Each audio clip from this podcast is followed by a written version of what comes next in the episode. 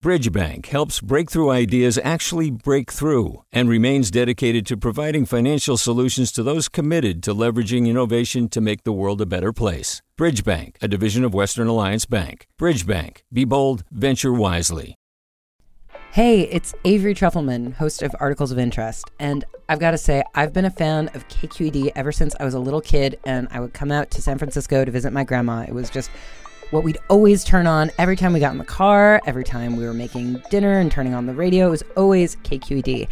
And then over the years, I've become a massive fan of KQED podcasts because this is local reporting at its best. These are answers to questions you've always wanted to know, interviews with exciting, unusual voices, necessary journalism, all told with love and care and artistry. And did you know that a majority of KQED's funding actually comes from members? It's just people like you and me supporting the programs they love while also getting access to cool events, behind the scenes footage, and so much more. If you want to sign up and be a part of this amazing community, visit donate.kqed.org slash podcasts to become a member today. That's podcasts with an S.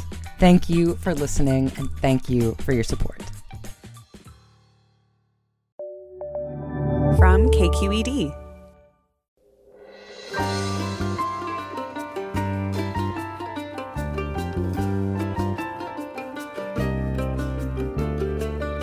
This is Forum. I'm Marisa Lagos here today for Mina Kim. How do we get to the point where a 50 year old Supreme Court opinion may now be overturned? We'll look at the decades long organized political efforts that enabled this potential result and talk about what American politics and society might look like in a post Roe world. All that ahead on Forum. Join us.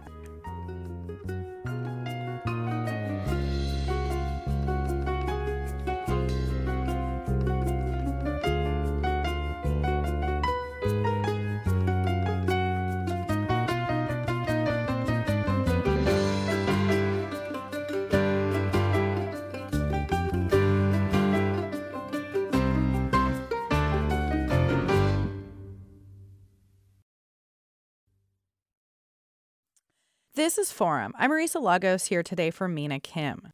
The leaked draft Supreme Court opinion overturning Roe v. Wade has sent shockwaves across the country, particularly for those who assume their 50 year old constitutional right to abortion was safe.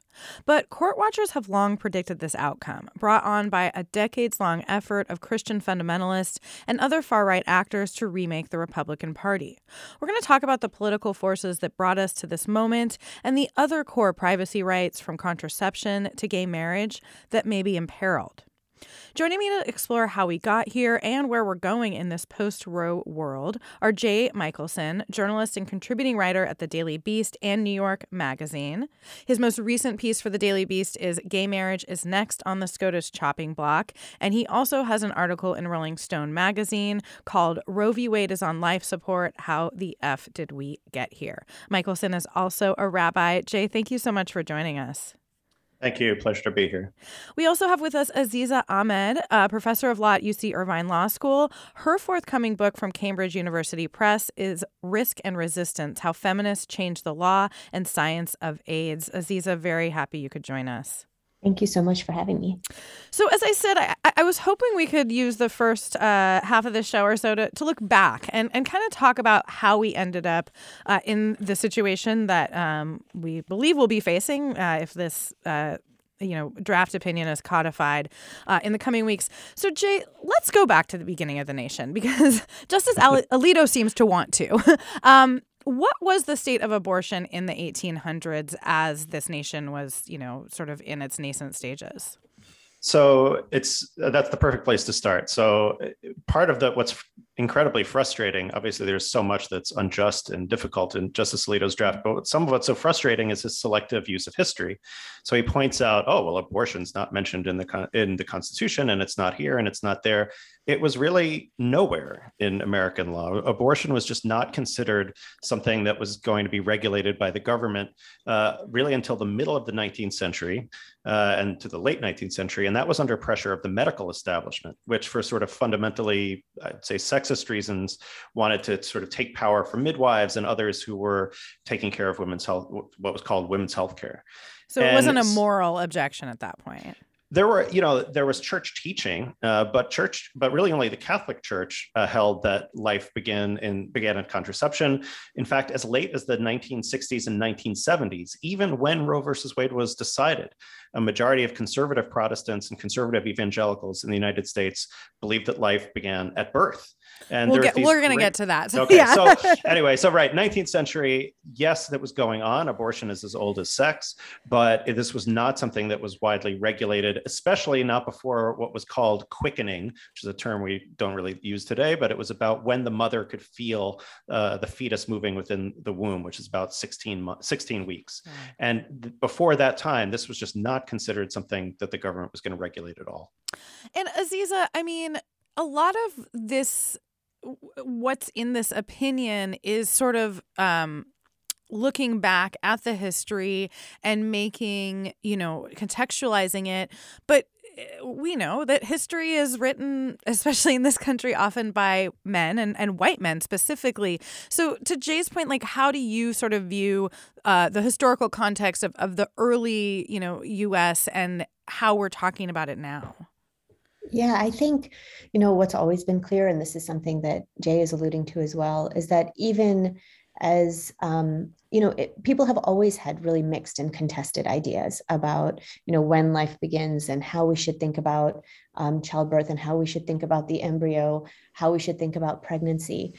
I think what's most shocking about the opinion and its historical account is that it completely writes out the experiences of women and people who have been pregnant and need abortions. It's almost as though their lives, their realities, their existences don't matter to how we understand American history. All that matters is the, you know, uh, deep thoughts of famous jurists, some of whom have extremely problematic histories themselves.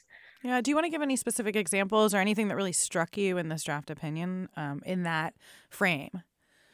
Well, yeah, sure. I mean, we just, you know, I think the main the main thing for me was that um, you know, the at the time when these jurists were writing, we know we knew very little um, about pregnancy um, and about, you know, the science of the embryo or the science of the fetus. These were really just the ruminations of men who were empowered to essentially think through their ideas about abortion and how people's bodies ought to be governed. Um, they weren't feminists, you know, they weren't anyone who had inclinations towards women's rights or the inclusivity of um, women. Um, and so, you know, what it's there's a certain absurdity to the fact that the Supreme Court went back to this period, you know, the 16th century, the 17th century, the 18th century, to try to understand how to deal with an issue to that is central to women's health, mental health, and economic survival today. Yeah. Um, and Jay Michaelson, I mean, can you bring us forward from the 1800s to the 1960s? Um, what what kind of political, if any, debate was there around this issue from you know then up to the time where uh, I know you've written about it being legalized in various states through a coalition we probably wouldn't recognize these days? That's right. Although I have to, I can't, I can't miss out on the opportunity to just bash one of the 17th century it. sources that just because I, I completely agree with uh, with everything that Professor Ahmed just said, and even within these sort of patriarchal sources that are so impartial and where women's voices and existences do not appear, the ones that Justice Alito chose were outrageous. So one of the one of the sources that he cited approvingly is also said, said in the same uh, same set of documents that a husband cannot be guilty of rape because a wife is his property.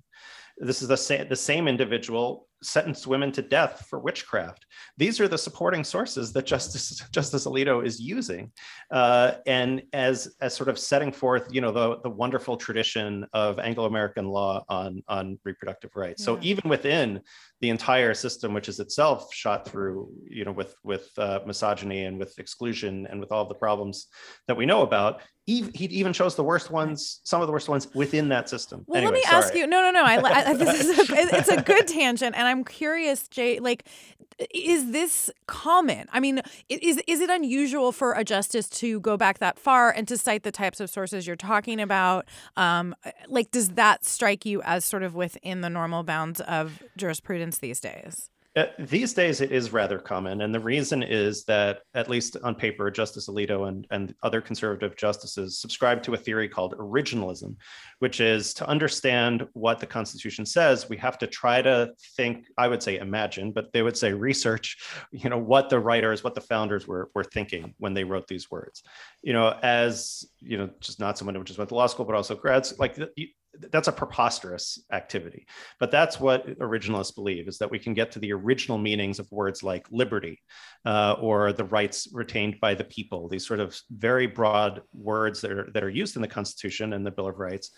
And you know until the 1970s or so the predominant view was the constitution used these broad words for a reason right? The idea was that you would interpret these norms differently across history. And that's why there are these broad, basic norms about liberty and about, uh, you know, the word privacy isn't there, but the concept of a personal zone that the government doesn't enter into. Um, but when originalism kind of came on the scene as an instrument of what I would say hard right conservative interpretations of the Constitution, that's when we started seeing these cites to very obscure sources, you know, from the 17th and 18th centuries, because supposedly those sources shed light on what the founders meant when they used words like liberty. Yeah. Okay, so before we get to Roe, um, Jay, tell us, you know, quickly, just like where were things in the '60s when this coalition you write about that was led by feminists but also included religious leaders was helping legalize this in some states? Yeah, there's you know there's a conception today that this is sort of a religion versus secular uh, fight, right? And that religion, because sort of certain right wing elements within the Christian fundamentalist community have tried to monopolize and sometimes successfully monopolize public discourse, it's being put as like this is like God versus women. A few years ago, I wrote a book called God versus Gay because the same the same false uh, polarity is used in LGBTQ issues. Um, but that's not actually true. Uh, some of the leading activists for legalizing abortion abortion uh, in the 1960s were liberal clergy. Because what happened in the roughly 100 years uh, from around 1870 to 1970 is that, of course, abortions continued to be performed, right? right? They were just being performed uh, outside the law by, you know, in unqualified, by unqualified people, by shady people. Women were being harmed. Women were tragically were being killed. I mean, this is not, it didn't stop criminalizing abortion doesn't stop abortion. It just stops safe abortion. Mm-hmm. uh, and so this became seen as a sort of human rights issue and a religious issue by progressives. So it was a coalition of feminists and of liberal clergy in the 60s and it became understood at that time that this was not just sort of a health and safety issue, but one about fundamental bodily autonomy, that this was about the humanity of women and being empowered to make choices about their own bodies, which it sounds like a cliche to talk about now, and yet that's what's being contested in this draft opinion. Yeah, we just have a, a couple minutes till the break, um, and I want to come back uh, to Professor Ahmed after that to talk about Roe. But uh, just quickly, Jay, can you just tell us like what was public opinion like leading in the decade leading up to to this court case? Was this an issue that folks were thinking about in the political sphere, or, or, or just generally? Uh, outside of the Catholic Church, this was not a major issue. Uh, as I mentioned before, a majority of evangelicals, conservative evangelicals, uh, did not think that abortion was ending a human life. They did not see this as a as a religious imperative, let alone a political imperative. The issue was controversial. The decision was controversial when it came down, but really only among uh, a small subset of the population. And hopefully, after the break, we can talk about how that changed. But it, it may be a head scratcher, but it is the case that conservative evangelicals were not focused in any way on abortion. And when church leaders wrote on the issue, they wrote uh, saying that life begins at birth, not conception. Wow. All right, we're going to keep talking after a short break about the political history of how we got to this point with Roe v. Wade, that 50 year old Supreme Court case uh, that, based on a leaked draft opinion, looks like it's about to be overturned. And we're going to talk about what the world could look like post Roe. We want to know from our audience what rights are you afraid might be lost if Roe is overturned? How are you responding to the court's leaked opinion? And what questions do you have about what's behind us and what's ahead? You can give us a call at 866 733 6786. That's that's 866 733 6786. Or you can get in touch on Twitter and Facebook. We're at KQED Forum. You can also email your questions to forum at kqed.org. I'm Marisa Lagos and for Mina Kim. We'll be right back.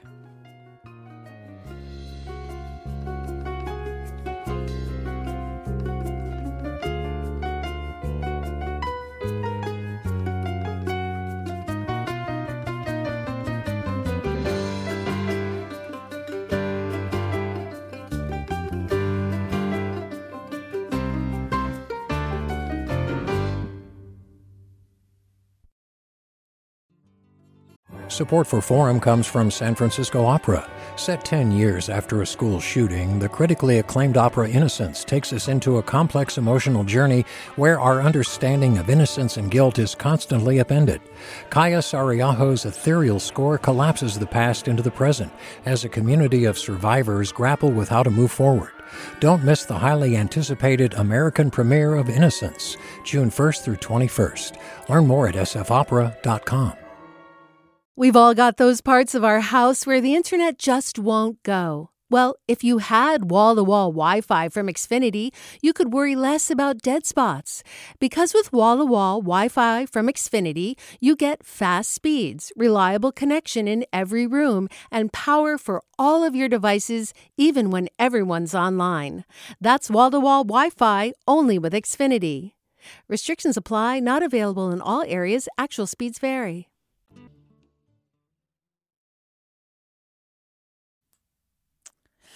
Welcome back to Forum. I'm Marisa Lagos, in today for Mina Kim, and we are talking about that draft leaked Supreme Court decision, which, uh, if it stands, would overturn the 1973 uh, landmark case Roe v. Wade. Um, I'm here with Jay Michaelson, journalist and contributing writer at the Daily Beast and New York Magazine, and Aziza Ahmed, professor of law at UC Irvine Law School. And Aziza, can you talk us through how that landmark case came before the court in 1973. What were the basic outlines of it? Right, yeah. So basically, Roe was a case um, uh, uh, brought by um, several people, um, and it, there's a companion case too, Doe versus Bolton. Um, and the case cha- challenged uh, the criminal laws in the state of Texas, um, and, and basically the ability of physicians to actually uh, perform abortions um, and not have a criminal liability. Um, the Roe case became very important because it essentially then decriminalized abortion, um, and it became a, it was a historic moment in U.S. history. Um, it was a high point for the feminist movement, and it was also an important period in which the anti-choice anti-choice activists began to organize. Um, what Roe said um, is that basically uh, within the scope of the right to privacy, which can be found in different places in the Constitution, but most importantly connected to the idea of liberty, um, women have the right to choose an abortion. Um, and the state has, at different points in pregnancy, uh, essentially different interests in the ability to either stop abortion altogether or to um, uh, regulate abortion. Um, now, this changed, of course, once we got to the 90s and we got to the Casey decision, which changed the rule a bit. Yeah. So, and I want to get there, but Jay, before we go there, um, talk about the line and the and the politics that emerges related to Roe v. Wade and school desegregation. Like, how do those things have anything to do with each other? So yeah, this can be kind of an, a head scratcher also for people when they learn about it. I would just, for what I'm going to say, I'll also point to the work of historian Randall Balmer, who, yeah. uh, who really traces this in, in detail. So again, it will surprise people to hear that abortion was just not that galvanizing an issue uh, for religious conservatives in the 1970s. Um, in fact, and in the 1960s, the predominant predominating attitude was really to stay out of politics because politics was messy, and and we just want to keep pure and keep free of all of all of that mess. That changed with school desegregation in the 60s and 70s. As soon as desegregation really happened, most white conservative Christians pulled their kids out of public schools and into what were later called segregation academies. These were religious schools that only admitted white students. So basically, if they couldn't have whites only schools in the public school system, they created their own system of white schools. That was later found to be against the Civil Rights Act, uh, maybe obviously, uh, but it was not obvious that that would actually apply to religious schools. Uh, that did, the, the, law was applied to religious schools, and that is when there was a co- uh, sort of a coalescing of what we now know as the Christian right in the mid 1970s. And this includes Jerry ser- Falwell, right? That's right. So Jerry Falwell, Paul Weyrich, and others uh, began kind of revising the notion that evangelicals should stay out of politics because politics was getting in the way of their having all white learning environments for their children. And that was what brought the Christian right together. Uh, at the same time, for a number of reasons, that was not seen as an issue that could be the kind of public face of the movement, partly because public opinion had shifted in the intervening 10 years and saying we're an officially racist movement and we want to have racist schools forever. So there was there are the we have the documents. I mean, this isn't like a matter of interpretation. the receipts are there. Liberal. we have the receipts exactly, uh, and it's not you know so that we have the minutes of the meetings. We have direct interviews. Uh, abortion was seen as an as an uh, an issue that could unite the different as- the different sides of what now became the Christian right, in particular Catholics and Protestants. There was actually a fair amount of anti-Catholic prejudice among Protestant communities throughout the 20th century, and actually uh, this view on life begins at, at conception was one of the things that Protestants sort of made fun of about Catholics. Like, this is a ridiculous idea. It's not in the Bible. How could anyone believe this? That all changed roughly between 1975 and 1985. Uh, the election of Ronald Reagan, with the support of the moral majority and the Christian right, showed that when conservative white Christian conservatives got involved in politics, they could change the results of a presidential election. And within a very short time, uh, opposition to abortion became the absolute litmus test for any almost any Republican politician, uh, and certainly sort of a, a, kind of article of faith among uh, conservative white evangelicals. Yeah, and so we see this really um, Aziza flourished through the 80s. You know, Ronald Reagan, who actually ironically signed uh, one of California's legalizing abortion laws, became president in part backed by this coalition. Bring us up, though, to 1992 and that Casey decision you mentioned before. How did that interact with Roe? And I know you've written, you know, talked about how it's actually not a very progressive decision, even though it's all, often held up as sort of this uh, partner to the Roe v. Wade decision. Right, yeah. So Casey uh, had to do with um, a law in Pennsylvania that was passed that essentially introduced a bunch of barriers to abortion, including a waiting period and an informed consent, uh, sort of an excessive informed consent uh, uh piece to, to accessing abortion. Um, and the the so the the Casey decision, even as we fall back on it now, is an opportunity, is where we hope the, the justices would actually land. At the time, was extremely conservative because it found all of these provisions of the Pennsylvania law that were designed to limit access to abortion to be constitutional, and they did so by basically saying that um, uh, they created a new rule essentially that said that any um, any law that has the purpose or effect of placing a substantial obstacle in the path of a woman seeking a non, a, an abortion of a non-viable fetus would be unconstitutional. But they basically, over the years, um, courts essentially used this rule to say that no laws that were being introduced either had the purpose of, of essentially creating this obstacle or the effect of creating this obstacle. Mm. Um, and so, actually, Casey allowed for a lot of abortion restrictions um, to essentially come into play and survive constitutional um, challenges. But so it's kind of uh, speaks to the moment we're in that a decision that at the time was viewed as extremely conservative and and people weren't really celebrating it progressives weren't really celebrating at the time has now become you know sort of our our hope for what where the Supreme Court will go. Yeah. And sticking with you for a second, Jay had talked about, you know, this connection between originalism um, mm-hmm. and the abortion debate and, and, and this idea that, you know, it has to be part of a nation's history and traditions in order to be constitutional. Uh, is that something that was already kind of part of the more conservative legal movement at the time, or has that really developed in the last 20 or 30 years?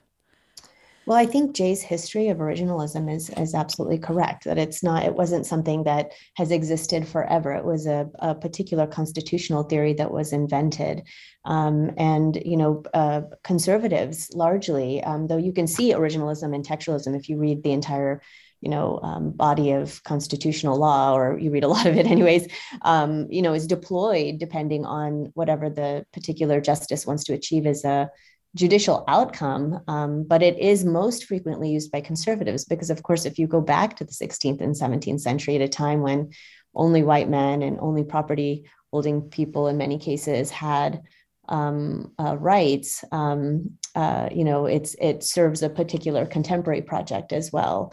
Well, I mean, um, slavery so, was legal yeah. at our nation's founding, right? Like, exactly. How, mm-hmm. I, I, know we enshrined uh, ending that in the Constitution, but I mean, if you follow this logic out, it it feels like a lot of things that we kind of take for granted um, could be threatened. I mean, we have one uh, commenter, Michael, who just wants to know: Has it ever happened that a constitutionally guaranteed right has been taken away? Um, yeah, I mean, I think that the entire, well, you know, it depends on how you think of a right. Rights just don't work for progressives. You know, conservatives claims claim rights, progressives claim rights, and you know, you could say that a person's right to be um, trying to think of a good example here, but you know, basic uh, Lochner, for example, which is a very famous historical case. They, you know, they basically said um, during the Lochner era, era, which was at the start of the Great Depression, the courts were basically saying that contained within the right to liberty is um, the right to contract. Um, and by the time you get to West Coast Hotel, they say, no, I'm sorry that the right, the right to liberty can't be conceptualized in this way. So, in that sense, a particular idea or understanding of a right to contract that was actually hurting workers was taken away. Mm-hmm. Um, so, you know, rights are always sort of granted and taken away by the state. Uh, so, I, I, I, think that's probably um, a better way of thinking about rights um, because then it helps us see how we're all kind of um, grabbing for the same um, set of resources. Okay. There's also been a tremendous erosion in Fourth Amendment rights, uh, so the rights against search and seizure uh, in the last several years. And it'll probably surprise most listeners to know that even the Miranda right that you're meant to, you know, you have a right to remain silent. We all know from TV shows. Yeah. Uh, the, it, the, the odds are very high that that it will be taken away uh, and not found to be required by the Constitution. At least if you, you know, we'll see how that case comes out in the next little while. But uh, you know, in terms of the Fourth Amendment in general and the right to, to privacy and be free from search and seizure, uh, there have been all kinds of incursions on what were formerly uh, held to be pretty clear rights, uh, both under the pretext of the drug war and in other contexts. And it's absolutely true. I mean, these these are something about the notion of fundamental rights. Well, it sounds fundamental and foundational, but these are really precarious and uh, you know the, the network of rights around the right to abortion uh, is all imperiled by the draft decision yeah i want to bring in a caller nan in santa clara nan go ahead hi um, i work in healthcare right now and like it's across the board understood that reproductive health is a right like there's still very progressive cities in California that are unable to provide these resources because of the lack of like funding and stuff. So how can you expect states with pretty much like zero public funding for healthcare to really meet like the demand now? And if you're going to take this away, are you going to give us an alternative? such as like birth control, teaching like sex, teaching all this stuff in schools to educate the mass. Um, and I don't really see that coming. And it's extremely hypocritical to impose this on us. But if it were to happen in their own personal sphere, I'm pretty sure things would be different. And it's just, it just seems so backwards to refer to resources from archaic times in the same line as like witchcraft and apply it to modern day. Like our nation like quote unquote tradition is consisting of racism, sexism, and classism. And to bring that back almost seems like a personal benefit and agenda. And like the most frustrating part of it is that the public polls, like the public does not want this to happen. They are advocating for abortion and reproductive right. And these individuals who work in the federal government, who work in the Supreme Court justice, whose job is to protect and advocate for the people's right, it doesn't make any sense for them to do the complete opposite of it. Yeah. All right. Thanks, Thank Nan. We really appreciate your phone call. Um, you know, I want to talk about the other potential rights that that that could be under attack next. But before we get there, I, I think it's important, Jay, to underline just the fact that this was not it's not an accident that we're here, right? This was a concerted political and legal strategy, um, which of course started after Roe, but has really continued over the past few decades. And I'm just curious, like, you know, it's about electing folks who were anti abortion, it was about stacking the courts with jurists um, who are also anti abortion, but there was a specific legal strategy here as well, right? And, it, and, and, and do you think that ultimately it is just about abortion, or has it always been a kind of broader legal strategy? Oh, it's definitely not just about abortion, although that would be hard, troubling enough if that if it were. Now the caller is absolutely right. I mean, the the pro-life movement is not pro-life, right? In any real way. If you were pro-life, you would want enough health care for any woman who needed it. You would want childcare. You would want paid child leave, right? Like most civilized countries, you know, you would want to be so that women, especially single mothers, wouldn't have to choose between working and taking care of their new new children. There's a whole agenda that would be a really nice agenda if we were re- truly pro-life, right? This is just a forced birth movement. This is a control of women's bodies movement, and it's a patriarchy movement. And the same, so the the right to privacy, which Aziza referred to earlier, which is the notion that there is this kind of personal zone beyond which the government cannot go. That's the same basis for not just the right to my marriage, same-sex marriage, and marriage equality, uh, also the right to any same-sex activity. We maybe forget that so, quote unquote sodomy uh, was illegal in many states until it was overturned by the Supreme Court. The, the quote unquote right to privacy is, is underlies that. Even the right to use contraception, and even the right that people of different ethnic groups, they would say different races, interracial marriage, even that rests on the right to privacy. And if you think about it, of course, I mean, why shouldn't the government re- regulate all of these things if it wants to? Well, the reason is that there's this notion of personal privacy and autonomy and i would say sort of dignity and inside of these these fundamental rights in the constitution yeah. but once that's taken away uh, then we really get to see the full ambit of uh, what this what this campaign has always been about, uh, which has been about turning back the clock to a mythical time in which fundamentalist white fundamentalist Christians were the hegemonic group. Their values were the shared values. That's what it means. Make America great again. It makes it means return to the illusion of let's say 1950s America, in which a certain type of person uh, dominated uh, the the sort of dominated power and political power as well as culture uh, in this country. Yeah. We're talking about the political history of Roe v. Wade and abortion rights, and the leaked draft opinion that looks uh, indicates that the court may be overturning it. We're talking with Jay Michaelson, journalist and contributing writer at the Daily Beast and New York Magazine, as well as Professor Aziza Ahmed. And if you want to tell us what rights you're worried about uh, could be lost if Roe's overturned, how you're responding to this court ruling, uh, potential court ruling, or what questions you have, you can give us a call at 866 733 6786. That's 866 733 6786. You can also get in touch on Twitter and Facebook. Uh, we're at KQED Forum. And you can email your questions to forum at kqed.org. Susan writes Does, uh, Did Alito really include the fact that there's now a reduction in the stigma associated with unmarried mothers so we can now force them to go forward with an unwanted pregnancy? What kind of mind thinks that social stigma is the reason one would terminate a pregnancy? Uh, Professor Ahmed, can you respond to that? Because it really did strike me reading this, watching the oral arguments, because Amy Coney Barrett brought this up too, that they do seem to be making an argument that because it's not as stigmatized to have a child out of wedlock, that somehow a woman's body, you know, that 40 weeks is not an intrusion on somebody's sort of constitutional rights to be forced to do anything. Right. And can, uh, you know, the, the, I think the irony of all that as well is that it's not as though if there was a stigma, it's not as though if we did treat women badly in society who were pregnant, this would have turned out any differently. You know, I, I'm not convinced that the court really cares um, how women are treated in their uh, communities to begin with. But yeah, I mean, this idea that it's it's just you know carrying a pregnancy to term just isn't really that big of a deal um, came out really clearly um, in the oral arguments because Amy Coney Barrett, I think. To the shock of many people, suggested that basically having an abortion was the same as carrying a pregnancy to term and giving up the child, um, uh, you know, sort of using the protections of safe haven laws, which, you know, essentially allow you to leave your child at a fire station or in the hospital if you can't care for the child. And people, people, I think people were rightly shocked by this idea that um, one would equate the entire experience of pregnancy, the dangers of pregnancy, with having an abortion, something that could essentially um, both events could essentially change your financial stability, your financial precarity. And it's really worth mentioning that for some groups of women, like Black women, yeah. it is really dangerous in this country, um, especially depending on where you live.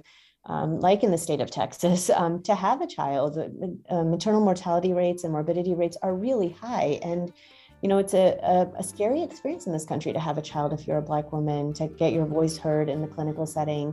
This has been proven in studies over and over. So we have to think about that as well. Yeah, and I want to hit more on that racial aspect, which is important as well as the gender one. Um, I'm Marisa Lagos, and for Mina Kim today, we're talking about this week's leaked Supreme Court decision on Roe v. Wade um, and what might be next. Please give us a call if you want to tell us your concerns or questions. We're at 866 733 6786. You can get in touch on Twitter and Facebook at KQED Forum or email our, your questions to forum at kqed.org. I'm Marisa Lagos. We'll be right back.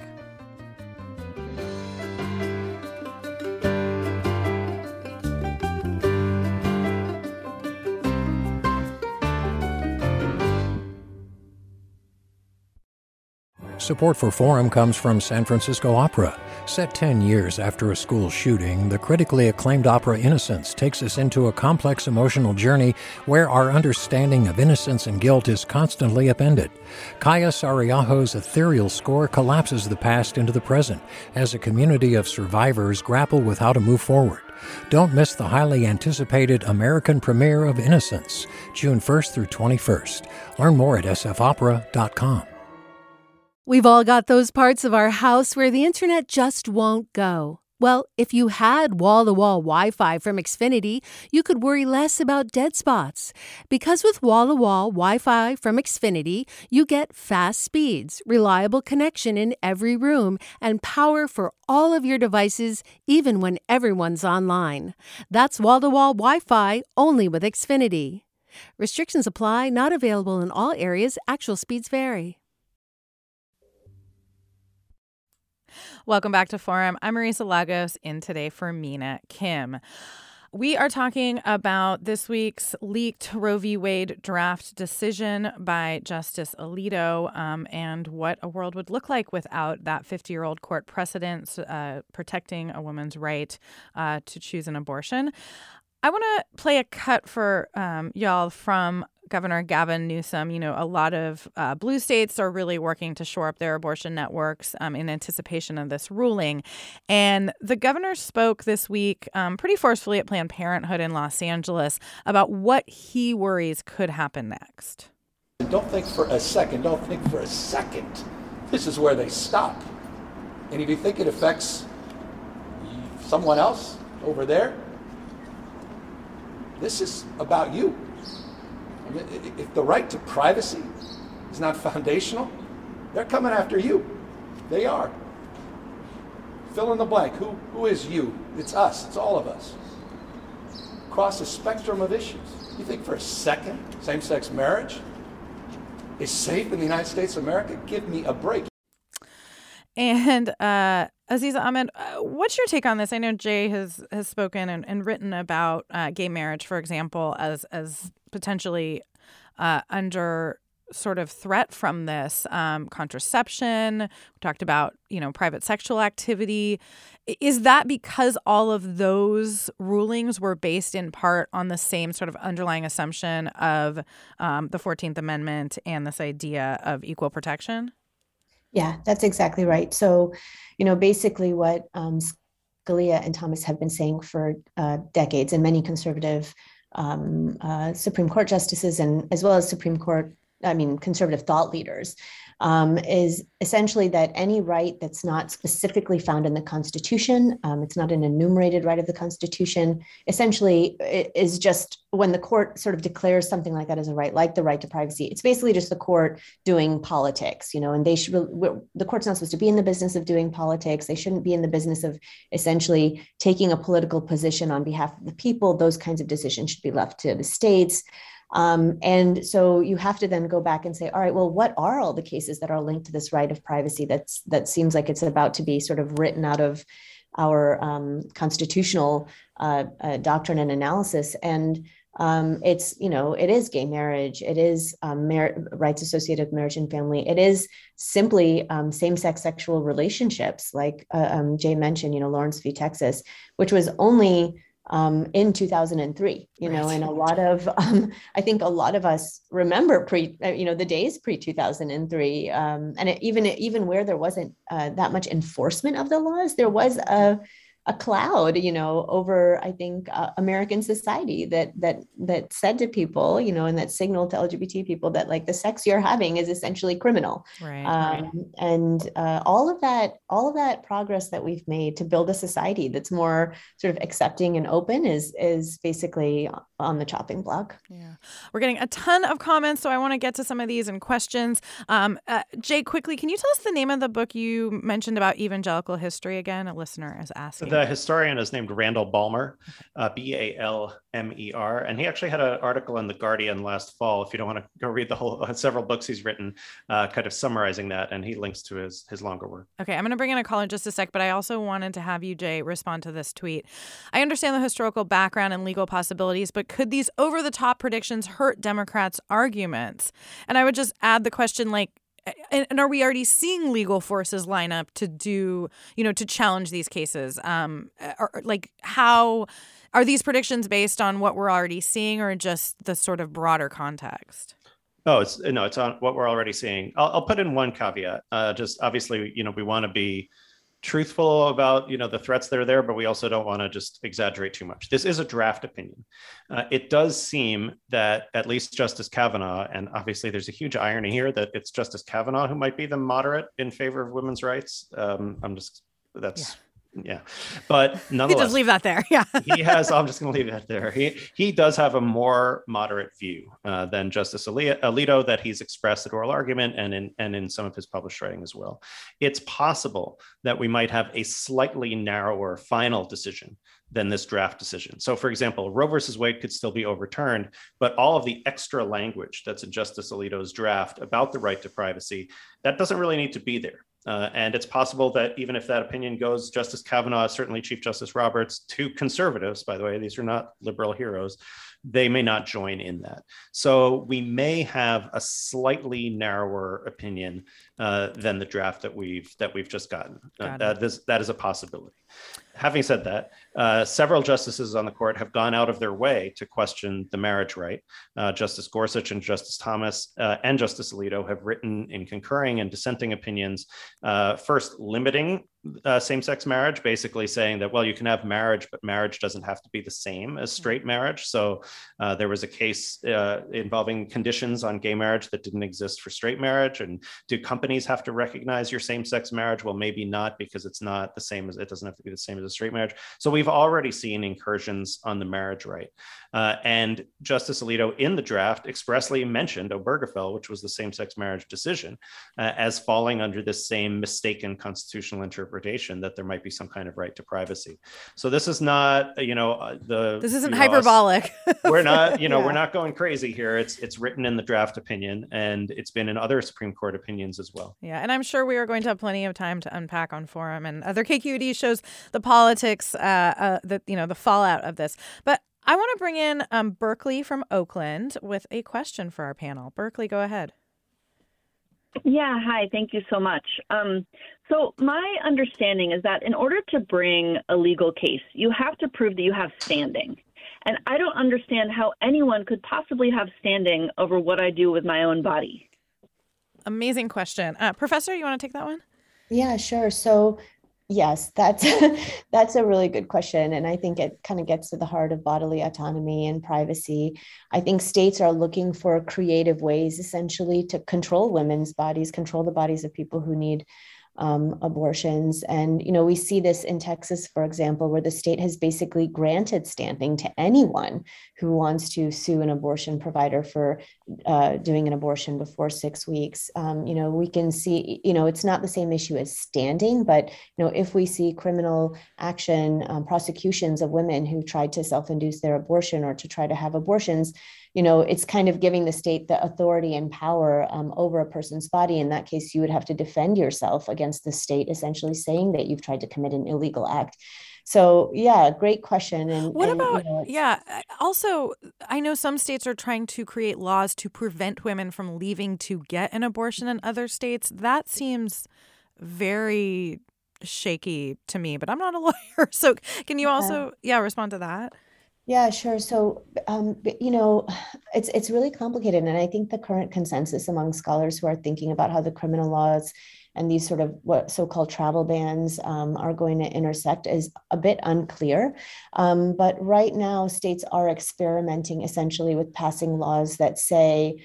Um, or, or, writing laws that say that essentially a, a, a person can't leave um, the state and go get an abortion elsewhere because when they return, they'll be prosecuted alternatively that they might try to go and get find the physician to prosecute or alternatively that if a physician travels um, into a state to um, uh, to uh, you know do an abortion that they could be prosecuted it, it's we're, we're kind of in fuzzy territory here. There's a whole there's a whole range of laws um, and rules and uh, that basically suggest that um, states should cooperate. Um, there's ways that states could specifically say that they won't cooperate um, when it comes to uh, uh, prosecutions related to abortion. Connecticut has passed a law uh, um, uh, like this one. Um, the state of California, you know, is is putting protections into place for women who are coming here to seek abortions. I think the real thing to take away, though, is that while we are in this gray area, a lot of women are going to be prosecuted because we are at a we're kind of in a new and unprecedented moment where the right is really trying out everything in its most cruel fashion and um, I think it's just a matter of time, as we already saw in Texas, before a woman essentially gets prosecuted and they make a, um, you know, her poor life is dragged through the system as we're all trying to figure out whether or not this is okay, whether or not it's constitutional or unconstitutional. You know, and just just for perspective to add to that that uh, that excellent analysis, four years or a few years ago, six years ago, when Donald Trump was running for president, uh, you know, he's kind of new to being pro-life because he wasn't, you know, he was he wasn't anti-abortion his whole life. So somebody asked him kind of a gotcha question, which is, well, would you prosecute women? Uh, for getting an abortion because most of the laws are actually targeted toward doctors, toward abortion providers. So it was a bad talking point. Like what you're supposed to say if you're anti abortion is no, no, no, no, no, we would never prosecute women. We only want to prosecute the doctors. But Donald Trump didn't know that. So he said, well, I guess, uh, I guess we would prosecute women. And there was a huge blowback against that. That was only six years ago. And now, as Aziza just said, that's actually happening. Now there are laws which would actually target women. So, in just the span of, of, six years, like a really short period of time, we moved from something being too outrageous, even for the anti abortion right to say, to something that's actually in law. And I just have to mm-hmm. underscore I mean, the idea of telling a woman that she cannot leave her home state to go do really anything she wants somewhere else is uh, just blows my mind. I, I I just I'm going to leave that there. Um, Robin writes Anti abortion proponents seem to claim there is a religious rationale, but I've read the Bible and it never refers to abortion. The only reference in Genesis indirectly indicates that a fetus, if killed during a fight in which the pregnant woman is injured, is treated as property and a fine must be paid as damages. Just going to leave that one there. Well, that's actually that is I can put my rabbi hat yeah. on for a moment. Uh, not only is abortion itself not mentioned, but that is actually a really important biblical verse because the Bible never talks about this issue, but it does have exactly it was it's actually in a in I think Leviticus, not Genesis, but that that ver- that text is exactly correct. So there is a there's a case where there's like if there's a so if somebody in in the Old Testament there is capital punishment. Uh, if somebody killed someone, they were supposed to be put to death. That was never actually done in practice, but that was what's in the, the letter of the law.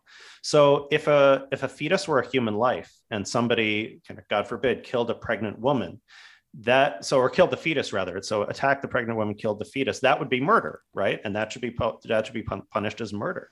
But in fact the biblical text says it's not punished as murder which means that it's not a human life which means that again this is like a thread of a thread of a thread. It seems like a very fine point.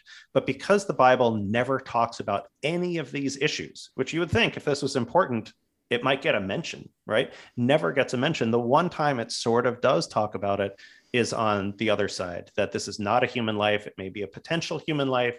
It may be something like aziza said at the top you know there have been this has been a contested issue uh, with some voices being heard and others not. It's contested right? This is back and forth. So the one little sliver of of religious teaching on this is on the opposite side of where religious conservatives find themselves today you are listening to Forum. I'm Marisa Lagos in for Mina Kim. We're talking about the draft leak SCOTUS decision um, with Jay Michaelson, journalist and contributing writer at the Daily Beast and New York Magazine, and Aziza Ahmed, professor of law at UC Irvine Law School. We have some other comments coming in. Jesse writes It blows my mind to hear that people say life matters and in the same breath discount homelessness, turn people away at the border, lock people up for minor drug offenses, and dictate who a person wants to be. The loudest are those who claim to be Christian, but that is not how I was taught to be Christ like. Amy wants to know if life starts at, con- at, conception, then when does child support start? Would it start immediately when a woman found out she was pregnant? Um, Aziza, this, I think, you know, is a legitimate question, but also gets to some of these sort of critiques that there's not actually as much respect once a baby is born for supporting that life.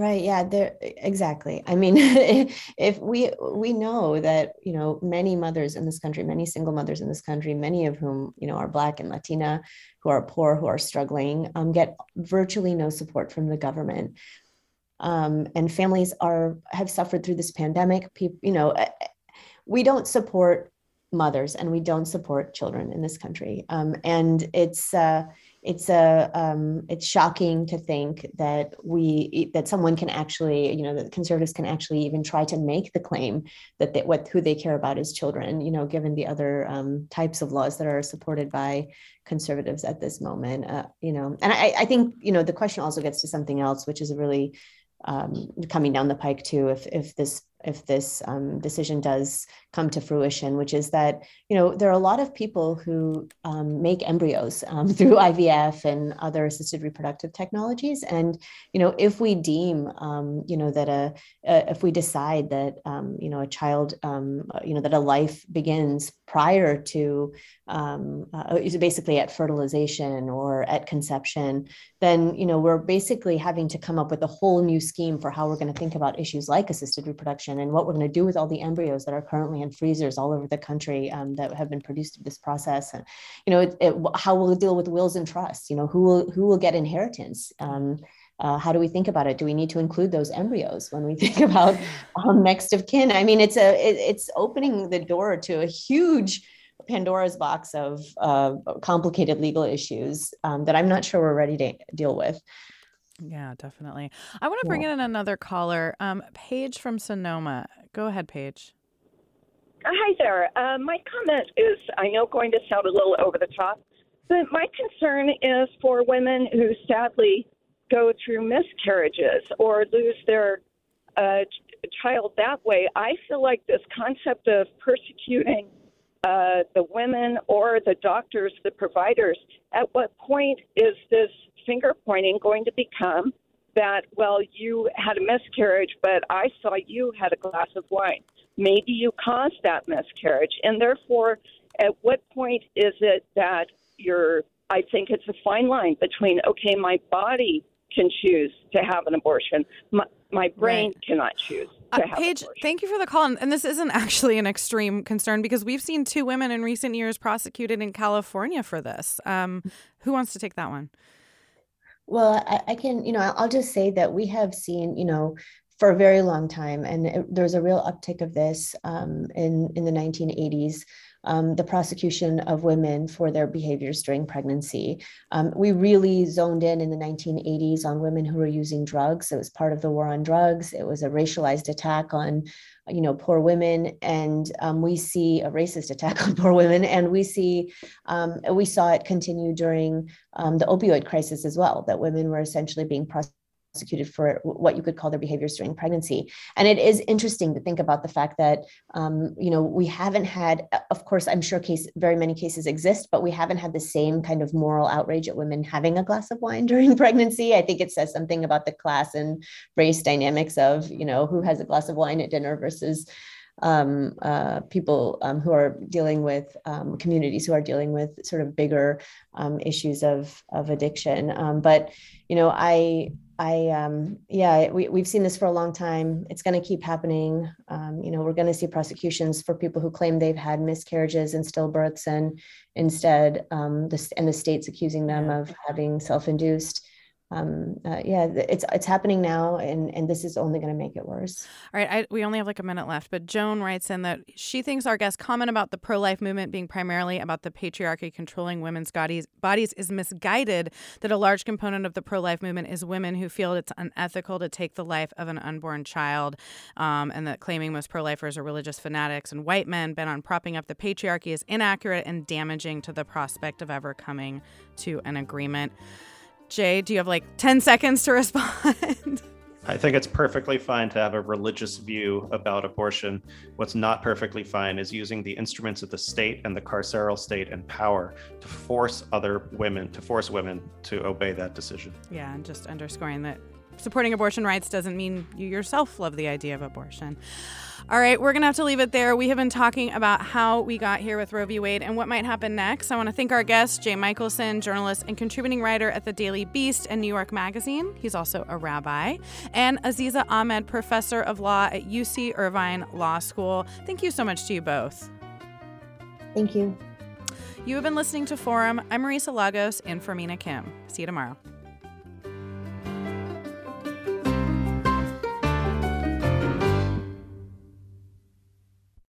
Funds for the production of Forum are provided by the members of KQED Public Radio, the Germanacos Foundation, the Generosity Foundation, and the Heising Simons Foundation. Support for Forum comes from San Francisco Opera. Set 10 years after a school shooting, the critically acclaimed opera Innocence takes us into a complex emotional journey where our understanding of innocence and guilt is constantly upended. Kaija Saariaho's ethereal score collapses the past into the present as a community of survivors grapple with how to move forward. Don't miss the highly anticipated American premiere of Innocence, June 1st through 21st. Learn more at sfopera.com. We've all got those parts of our house where the internet just won't go. Well, if you had wall to wall Wi Fi from Xfinity, you could worry less about dead spots. Because with wall to wall Wi Fi from Xfinity, you get fast speeds, reliable connection in every room, and power for all of your devices, even when everyone's online. That's wall to wall Wi Fi only with Xfinity. Restrictions apply, not available in all areas, actual speeds vary all over the country. We need to improve reading in Wisconsin. Schools are changing the way they teach reading. I'm calling for a renewed focus on literacy. We have gotten this wrong in New York and all across the nation. And it's happening because of a podcast. I think your podcast has changed my life. And I'm going to share this podcast with everyone I meet. Sold a Story investigates how teaching kids to read went wrong. New episodes of Sold a Story are available now.